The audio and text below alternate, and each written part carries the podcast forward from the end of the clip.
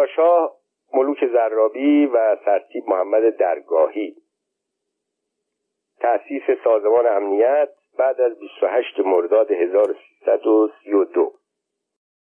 رضا شاه مرد بزم نبود، شاید گفته شود چون رزم آخر را در سوم شهریور ماه هزار و صد و بیست به حریفان زورمند زمان روس و انگلیس باخت، پس اهل رزم هم نبود.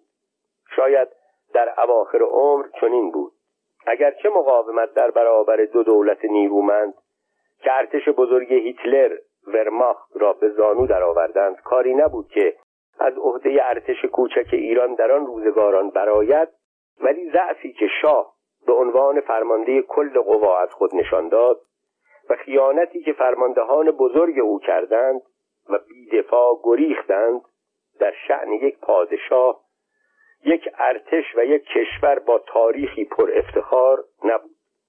در جریان جنگ جهانی دوم کشورهای کوچکی چون عراق در برابر انگلستان، فنلاند در برابر ارتش سرخ شوروی، بلژیک و هلند در برابر ارتش آلمان نازی و لهستان که از دو سو مورد هجوم نیروهای شوروی و آلمان قرار گرفت تسلیم شدند، ولی جنگیدند و تسلیم شدند. این را نظامی‌ها شکست در برابر قوای نابرابر می‌نامند، اما ایران در سوم شهریور هزار و صد و بیست بدون جنگ در سه روز شکست خورد. هر چه بود، اگر رضا شاه پس از شانزده سال سلطنت خوی جنگی و نظامیگریش را از دست داد، در جوانی به شوشت کشی و هفتیر کشی در میان قزاقان مشهور بود. علامت بریدگی روی دماغ او نشانی از یکی از این جدال‌ها بود که تا آخر عمر باقی ماند. درباره زندگی خصوصی رضا شاه پس از رسیدن به سلطنت، چنان که سپهبد بازنشسته حسین فردوست می‌نویسد، روزها به کار می‌پرداخت. پس از صرف شام به اتفاق افراد خانواده اوایل شب به اتاق خودش می‌رفت، سه چهار ساعت روی رخت خوابی که بر زمین پهن شده بود می‌خوابید، بقیه اوقات را تا صبح یا قدم میزد یا به خواندن کتاب‌های تاریخی و یا مطالعه شرح زندگی بزرگان می‌پرداخت. ماجرایی که در اینجا می‌آورم و آن را از آقای که یکی از افراد آگاه زمان تعریف کرد، مربوط به سالهای اول سلطنت اوست، هزار و سیصد و چهار تا هزار و سیصد و هشت، که سرتیپ محمد درگاهی ریاست کلی نظمیه مملکتی شهربانی بعدی کشور را به عهده داشت. او یکی از بانفوذترین و قدرتمندترین رؤسای شهربانی دوران رضا شاه.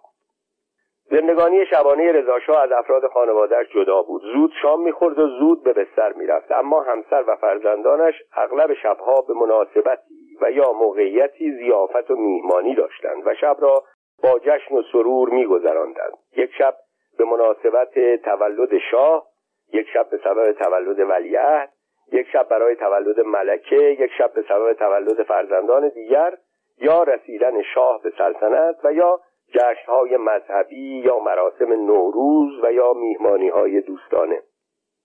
رضا شاه کمتر در این مراسم شرکت می‌کرد، یا اگر به علتی می‌آمد ساعتی می‌نشست و زود جشن را ترک می‌کرد.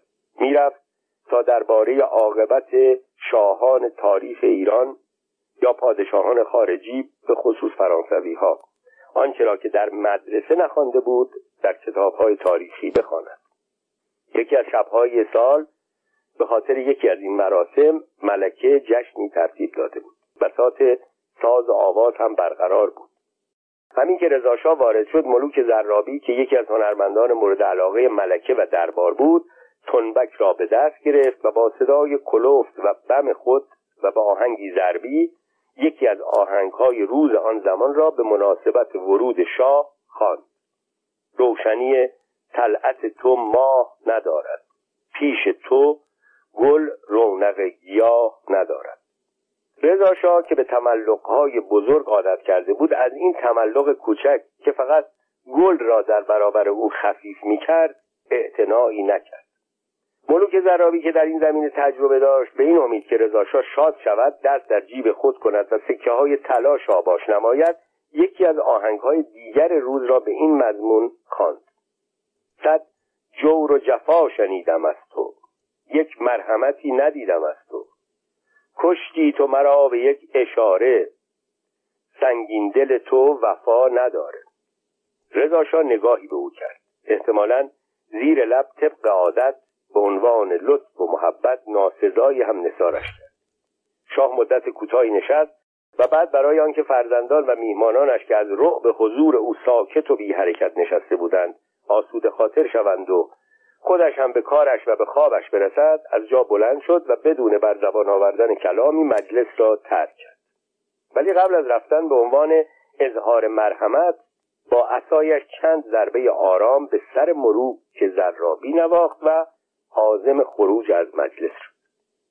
چند قدم که رفت مشاهده کرد کسی پشت سر او حرکت می‌کند. برگشت. ملوک ضرابی خپل و کوتاه‌قد را دید که قلقل خوران دنبال او در حرکت است. ایستاد. نگاهی به او انداخت.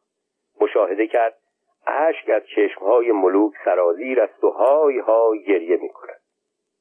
با حیرت علت گریه را پرسید. ملوک چنان که گویی از چیزی وحشت دارد نگاهی به اطراف خود افکند و با گریه گفت: میخواهم چیزی را به عرض برسانم، اما از اعلی حضرت و کمی سکوت کرد. وحشت دارم. شاه با تندی گفت: نترس، بگو. ملوک ضرابی به عرض رساند: اعلی حضرت ها، چندی قبل سرتیپ درگاهی رئیس شهربانی مرا به دفترش احضار کرد. دستور داد هر شب که به میهمانی رجال و اعیان میروم، صبح روز بعد باید هر چرا که در آنجا دیدم و شنیدم برای او تعریف کنم. حالا ناراحتم که فردا صبح باید نزد او بروم و جریان میهمانی امشب کاخ و آنچه را که دیدم و شنیدم خبر بدم. رضا شاه که تا آن موقع ساکت بود گفت: لازم نیست فردا بروی. ملوک جواب داد: قربان، من که همیشه دستم به شما نمیرسد، ولی درگاهی هر لحظه میتواند مأمور بفرستد مرا بگیرند و ببرند. بعد هم برای آنکه نظر اعلیحضرت نسبت به من برگردد گزارش‌های نادرست از قول من به عرض برساند. او خوب بلد است چه کار کند که حرف‌هایش را قبول فرمایید. رضا شاه که از شنیدن سخنان ملوک ضرابی عصبانی شده بود، این بار عصبانی تر شد. چند بار با عصایش روی مبل و چکمش کوبید. گفت: تو فردا نرو، خودم ترتیب کار را میدم. صبح روز بعد که سرتیپ درگاهی برای عرض گزارش خبرهای مربوط به حوادث و وقایع شب قبل و گزارش‌هایی که درباره رجال به او رسیده بود به حضور رفت، رضا شاه به دیدن او فریاد کشید: حالا دیگر برای خانه من جاسوس می‌فرستی؟ سرتیپ درگاهی که متوجه ماجرا نبود گفت: قربان، کدام مأمور را می‌فرمایید؟ رضا شاه از شنیدن این حرف یکه خورد. کدام مأمور؟ پس معلوم می‌شود رئیس شهربانی در کاخ او چند مأمور دارد. با فریاد گفت: ملوک ضرابی، حالا دیگر از این آوازخان یک وجبی میخواهی که جاسوسی خانه مرا بکند؟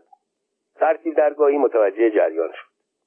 او قبلا میدانست که قرار است شب در قصر شاه مراسمی برپا شود و ملوک هم به آنجا دعوت شده، ولی ملوک صبح برای گزارش نزد او نیامده بود. پس دانست که موضوع را به شاه گفته یا شاه خود مطلع شده است. با آشنایی که از خلق و خوی شاه داشت، برای آنکه کاری کند تا خشم شاه فرو نشیند گفت: قربان، به طوری که اعلی حضرت اطلاع دارند و چند بار هم تأکید فرمودند، مأموران مخصوص من وظیفه دارند همه جا حاضر باشند و به عنوان چشم و گوش اعلی حضرت عمل کنند. من به ملوک ضرابی درباره کاخ و همایونی دستور خاصی ندادم، ولی به طور کلی به او گفتم به هر میهمانی مهمی که میرود، هر چیزی را که میبیند و میشنود باید به من گزارش بدهد. غیر از ملوک ضرابی کسان دیگری هم مأمور این کارها هستند و من میدانم که دیشب اعلیحضرت فقط ساعتی در مهمانی تشریف داشتند. هنگام رفتن هم با عصا نسبت به ملوک ضرابی ابراز عنایت فرمودند. بعد پرونده‌ای را که حاوی چند ورقه نوشته شده خطی بود روی میز شاه گذاشت و گفت: اینها که ملاحظه می‌فرمایید مال اشخاصی نظیر ملوک ضرابی یا صاحبان مشاغل دیگر است که خبرهای مربوط به میهمانی‌های مهم دیشب تهران در آن گزارش شده است. ملوک هم میبایست امروز گزارش شب گذشته خود را بیاورد، ولی نیامد. این کارها همه به خاطر سلامت و آرامش خاطر ذات مبارک میشود، نه خبرگیری از کارهای اعلیحضرت. دیشب در میهمانی کاخ غیر از افراد خانواده سلطنتی عده‌ای از میهمانان غیر خودی هم حضور داشتند. اینها گاهی با آشنایان خود، درباره اینکه مراسم و افراد خانواده محترم سلطنتی حرفهای نامناسبی می‌زنند که وظیفه شخص من است، همانطور که نظر مبارک بود و همیشه هم تأکید فرموده اید، همه را به اطلاع ذات مبارک برسانند. چاکر هم فقط طبق دستور عمل می‌کند. رضا شاه بر سر دو راهی مانده بود که کدام را انتخاب کند. اولا که دلش می‌خواست از همه خبرهای شهر، به ویژه خبرهای مربوط به شخصیت‌های معروف، با خبر شود. از سوی دیگر احساس می‌کرد حتی از خانه خودش هم جاسوسی می‌شود.